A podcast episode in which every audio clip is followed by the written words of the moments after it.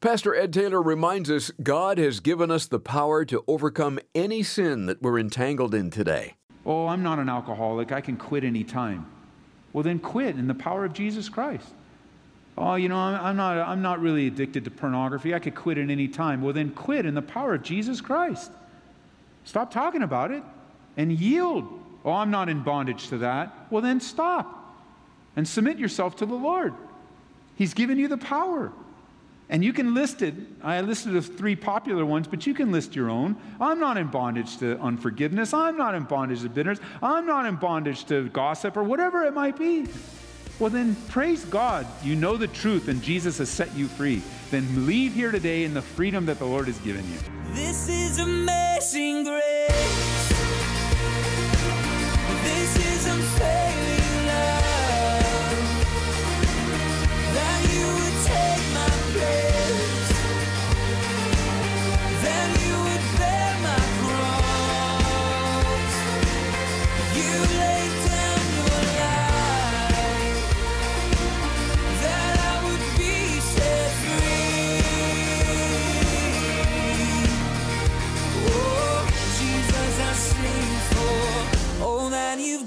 For me. Are you struggling with a particular sin right now? Maybe you lose your temper quite easily, or you look at things you shouldn't. Today on Abounding Grace, Pastor Ed Taylor points us to the freedom that can be found in Christ. It's part of our new series in 2 Kings. Today we spotlight chapter 13. God has given you and me the victory, but what do we choose to do? Listen, there isn't anyone in this room that hasn't described a part of their life as struggling. But we need to understand that we choose to struggle. The power of God is in us. He's ready to deliver us even now, to renew our minds and transform our hearts from our present condition. He's ready now to raise up a deliverer in your life and mine to deal with the issues that you're dealing with. God has not only provided you a deliverer, but He sent His only begotten Son personally to deliver you by name, to give you a full deliverance. Would you turn over to John chapter 8 so that we might be reminded today of the delivering power of God? Before I'm misunderstood, I recognize the battle and the struggle. I have my own. And so there are on those occasions, though, where a strong word of exhortation is needed to remind us that some of us choose to struggle. Some of us choose to stay in that place. Sometimes we suffer the consequences of our bad decisions. And what happens? We're deceived. Ultimately, we're self deceived. When Jesus, he speaks to us of this glorious freedom that's ours in Christ. Notice in John chapter 8, pick up in verse 31. Jesus says, Then Jesus said to those Jews who believed him, If you abide in my word, you're my disciples indeed.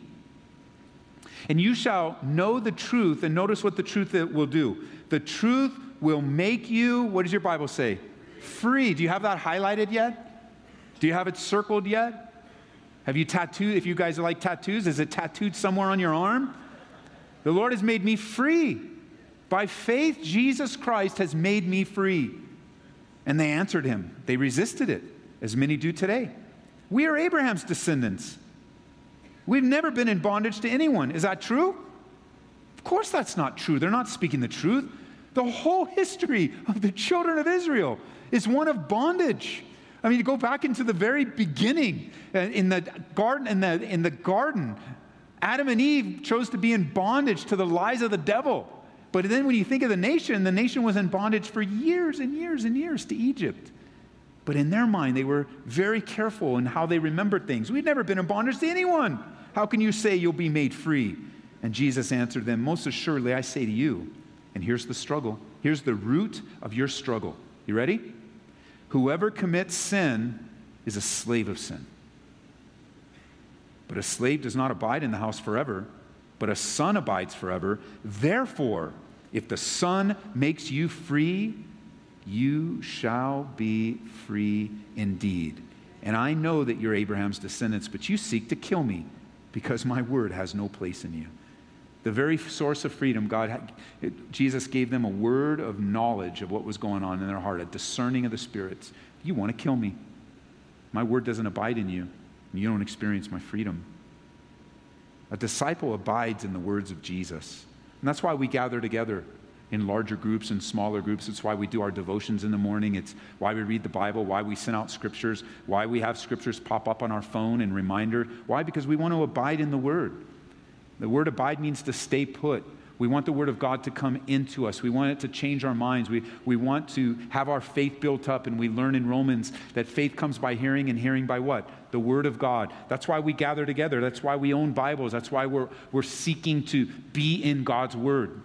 Why? Because we know that as we're disciples of Jesus Christ, a disciple abides in the Word, and those that will abide in the Word are disciples of Jesus. And in John chapter 6, verse 63, Jesus said, It is the Spirit that gives eternal life. Human effort accomplishes nothing. And the very words that I've spoken to you are spirit and in life. Have you ever considered that when you open the Bible, you are receiving life Was you're reading the Bible? Even the parts you don't understand. Even the things, you know, you're going through the Old Testament book, you don't quite understand it, you don't quite grasp the content, but you're reading God's word by faith, and the words that are spoken to you are spirit and in life. As we're going to learn this coming weekend in Hebrews chapter 4, we learned that the word of God is living and powerful, sharper than any two edged sword. That's one of the reasons why people don't open it, because it cuts right to the heart of issues. It doesn't take you on a trip around, it takes you right to the heart and cuts right to the point. In 2 Corinthians chapter 3 verse 17 it says, "Now the Lord is the Spirit, and where the Spirit of the Lord is, there is liberty. But we, all with unveiled face, beholding as in a mirror the glory of the Lord, are being transformed into the same image from glory to glory, just as by the Spirit of the Lord." Being changed over and over. And this gives us context for the person that's set free. It's not just any truth when it comes here. If you shall, verse 32, know the truth. It's not just any truth. It's not just a truthful statement, statement, but it's the truth given to us by Jesus Christ, the inspired word. You know, many universities, many secular universities have actually used this verse as a way to encourage their students to come to school. That you're going to come to school, to university, to college, and you're going to learn the truth, and the truth is going to set you free. That is a misquote of the Bible.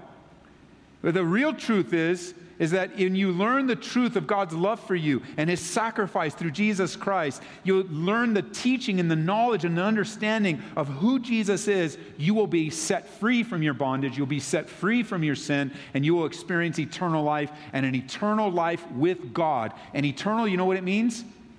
Forever forever and ever and ever. The power, the freedom is in God's word. It's not in man's word. It's not in man's interpretation. It's not in man's understanding. In Romans chapter 1 verse 16 it says, "For I am not ashamed of the gospel of Christ. It is the power of God."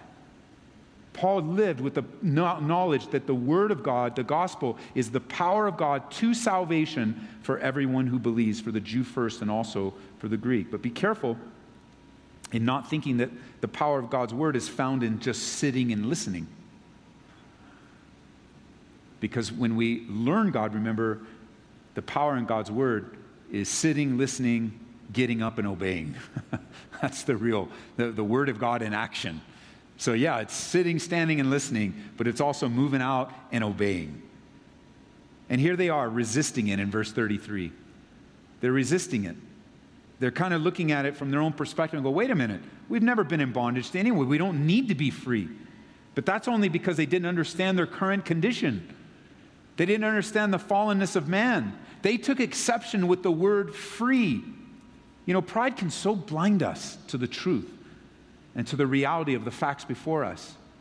They'd never been in bondage, but the history of the children of Israel, they were in bondage to Egypt, to Assyria, to Babylon. At the moment that Jesus is speaking this in John chapter 8, aren't they in bondage to someone else?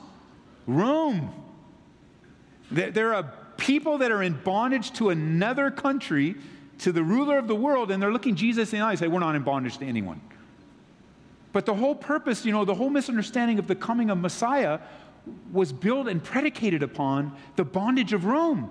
Because the Jews alive at this time in the first century, when Jesus was alive and teaching during his ministry, were desperate for Messiah to come and rescue them from the bondage of Rome. And that's why Jesus coming as a sheep, as a lamb in his first coming, one that was came to be sacrificed completely through them. Because they were expecting the conquering king. Why? Because they were in bondage. And I think it's a warning for us, it's a warning for you, it's a warning for me of the insidiousness of pride in our lives and how easy it blinds us. We need to be careful not to fall headlong into our own pride that we don't see our daily need for Jesus Christ either. Oh, I'm not an alcoholic. I can quit anytime. Well, then quit in the power of Jesus Christ. Oh, you know, I'm not, I'm not really addicted to pornography. I could quit at any time. Well, then quit in the power of Jesus Christ. Stop talking about it and yield. Oh, I'm not in bondage to that. Well, then stop and submit yourself to the Lord. He's given you the power. And you can list it. I listed the three popular ones, but you can list your own. I'm not in bondage to unforgiveness. I'm not in bondage to bitterness. I'm not in bondage to gossip or whatever it might be. Well, then praise God. You know the truth and Jesus has set you free. Then leave here today in the freedom that the Lord has given you and His strength. But pride will blind us from that. We need His daily power in our lives. God didn't just give us power to save us, He also gave us power to change us. And there are a couple of technical biblical words for that. First of all, the power to save us is the word justification, where God has changed us and we've been justified. Where now the way that God sees us is if we never sinned. But then the process of change and the power of God to change us daily, moment by moment, is a Bible word known as sanctification. And so we don't just need power to be saved, the power of God, the grace of God, the mercy of God, the strength of God, the wisdom. We don't just need it to be saved and born again, but we also need it day by day, moment by moment. We never outgrow the power and the grace of God. And then finally, we need the power of God to make it into heaven, to, to make it all the way to, to, to arrive at the end of our destination, not only to finish our race well here on earth as it relates to men, but to end up in the presence of God. And that's a Bible word known as glorification. And see, the power of God sustains us all the way through. I was just listening on the way in uh, to the office today, a Bible study from Pastor Chuck. And it was so encouraging that I'm going to be repeating it more and more. And that Pastor Chuck just reminded us that he who began a good work in you will complete it until the day of Jesus Christ. And, and his application was clear. He says, You know, God didn't bring you this far just to drop you. Wherever you are and whatever it is, God hasn't brought you this far to say, Oh, I'm going to stop short. Oh, I may have got you this far. You're 75% there. You're on your own. No way. He who began a good work in you, how many here has God had begun a good work in you? Just say amen. Amen. Rejoice in that. Uh, we hear all you guys out on the radio and the internet too, so we heard you. God has begun a good work in us, and He has promised not only the power to save you and begin, not only the power to sustain you through it all, but the power to complete the work that He began. He's the author and the finisher, He's the Alpha and the Omega. God will complete the work that He began in you. Or as the psalmist says, God will perfect that which concerns me.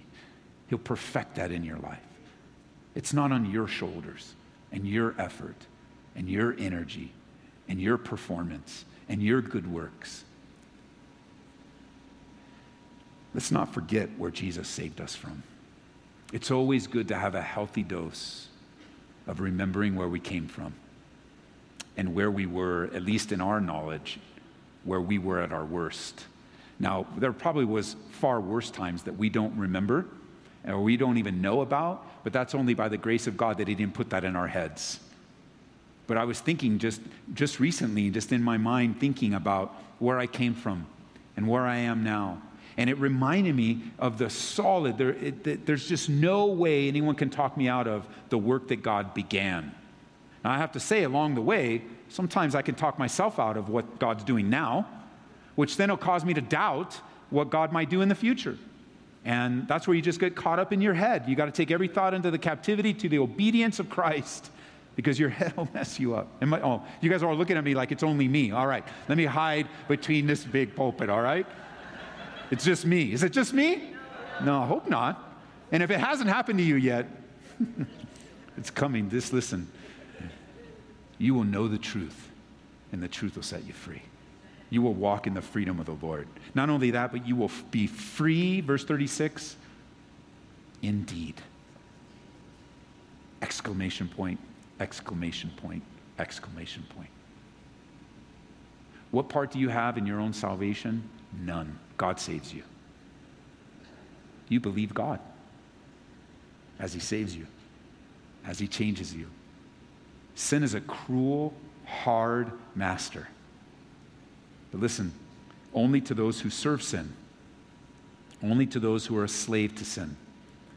In Romans chapter 6 verse 16 it says, "Do you not know that to whom you present yourselves slaves to obey, that you are that one slaves whom you obey, whether of sin leading to death or of obedience leading to righteousness? Real freedom comes by surrender to Jesus Christ." Jesus said it this way, Matthew chapter 6 verse 24.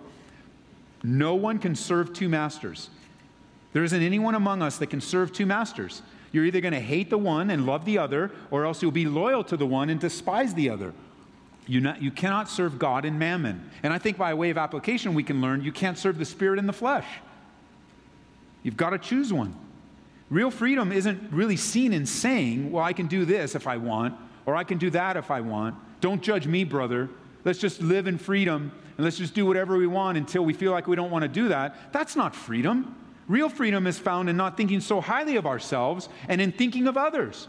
And in changing our behavior, thinking how it might affect someone else, not in flaunting our freedoms and not caring about other people and saying, well, you know, that's just grace, brother. That's just grace. Go ahead and just have the freedom. Really? Where does that end? How about this? You shall know the truth, and God will give you freedom. And when He gives you freedom, you'll, to whom much is given, much is required. And to whom much is given, Jesus gives us that freedom in Him daily, abiding in the Word. It involves two things studying the Word and obeying it. And what do you come? What comes from that? Freedom. Freedom. We'll come back now to 2 Kings, and let's just finish off a couple verses here, and we'll finish off the chapter next time, Lord willing. Freedom. Freedom. You see, the children of Israel were in this cycle. And it's not just judges, and it's not just kings, it's today. This same cycle is repeated over and over again in those who call themselves believers and those who are believers. They choose to be a slave to sin, and God has given you a real deliverer. Verse 10 now.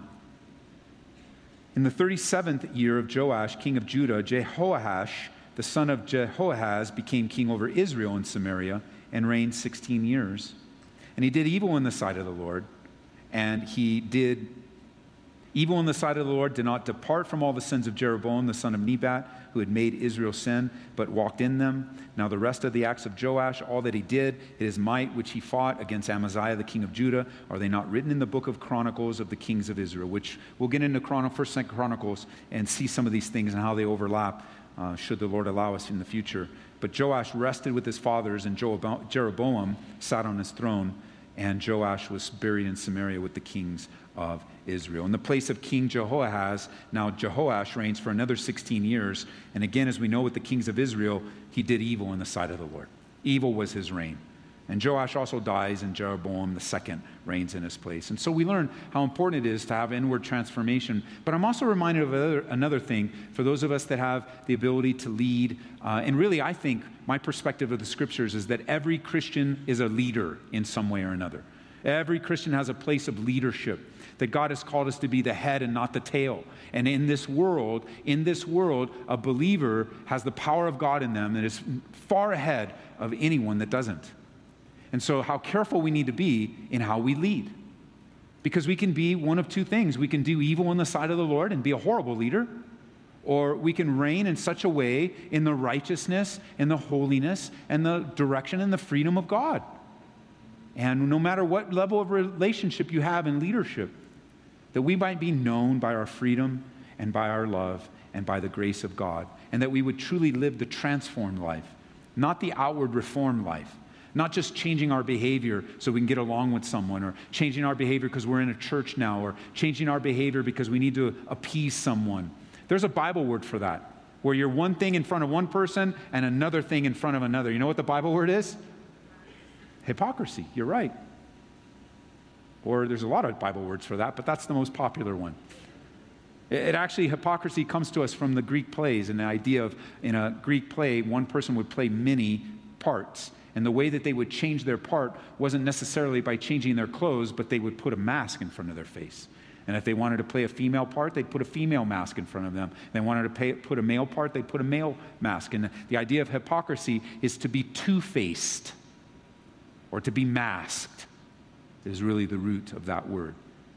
But the power of the transforming work of Jesus Christ help us to be just one person, real, honest, walking in the power and the holiness of God. In all our faults and all our failures, humbly repenting. You know, we get dirtied up by the sins of the world and such. You know, we, we get all muddied up with our own mistakes. But then we take the Bible soap and we wash ourselves up. Anybody know what the Bible soap is?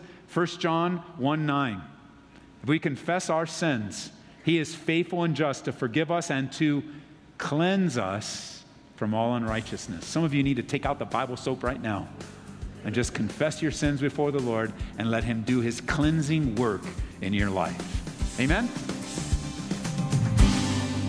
You're listening to Abounding Grace with our Bible teacher and pastor, Ed Taylor. We're going through 2 Kings right now. To give this a second listen, all you need to do is visit calvaryaurora.org. Pastor Ed, you just got back from Israel. Would you mind giving our listeners some of the highlights? Oh, Larry, Israel is an amazing trip.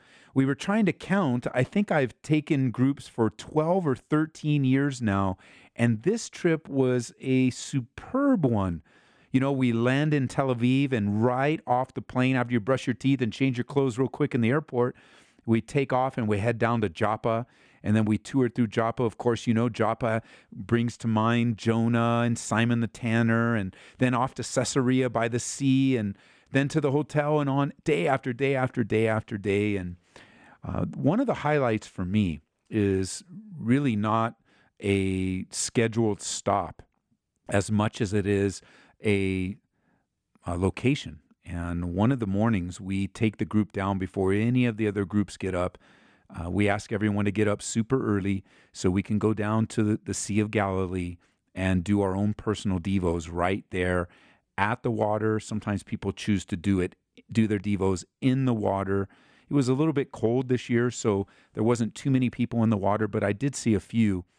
And it's so quiet and so serene, and the water's just lapping up on the rocks there. And and you know, there's a lot of stops that we that we go to, whether it's the Mount of Beatitudes or up at Mount Carmel or Megiddo or all the different stops in Jerusalem. But I have to say, a highlight of the trip is on the Sea of Galilee. Uh, one of the other things, uh, highlights that I really love about uh, Israel is well, there's a couple. We get to go into a private garden in the Garden of Gethsemane.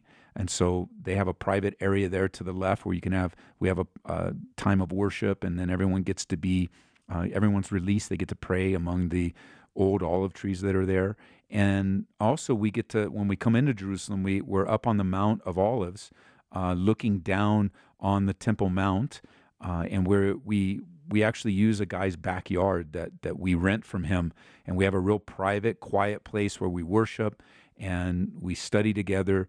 Um, all the significant places or all the significant events that the Mount of Olives represents. And then we look to the eastern gate there, uh, which is just to the right of the Dome of the Rock, uh, the gate that is currently sealed, uh, but don't worry about that because the original gate's underground anyway.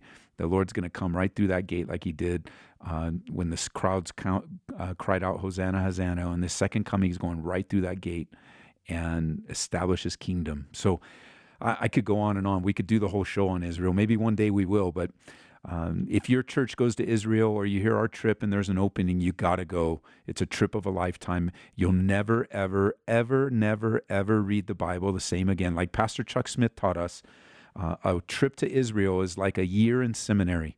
And I agree. Uh, it's such a rich, rewarding time. So thanks for asking. Sounds amazing. Thanks for sharing that, Pastor Ed. Abounding Grace is made possible through the generosity of our listeners. Each gift that comes in serves to help us pay for radio time and production costs. And think of this you'll be helping thousands all over the world learn about God's amazing grace and how to grow by it. And today, when you give a donation of $25 or more, we'd like to say thanks by sending you a useful resource. It's Why Grace Changes Everything by Chuck Smith. As the title of the book would suggest, God's grace really does change everything in our lives.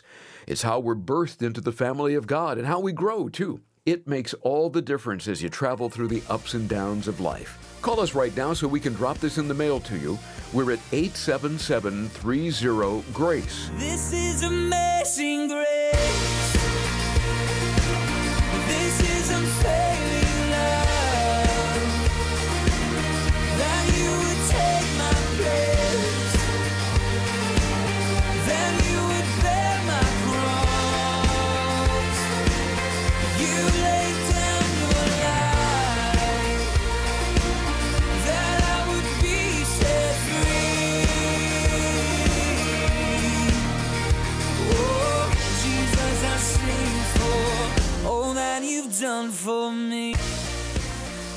Abounding Grace with Pastor Ed Taylor is brought to you by Calvary Church, Colorado.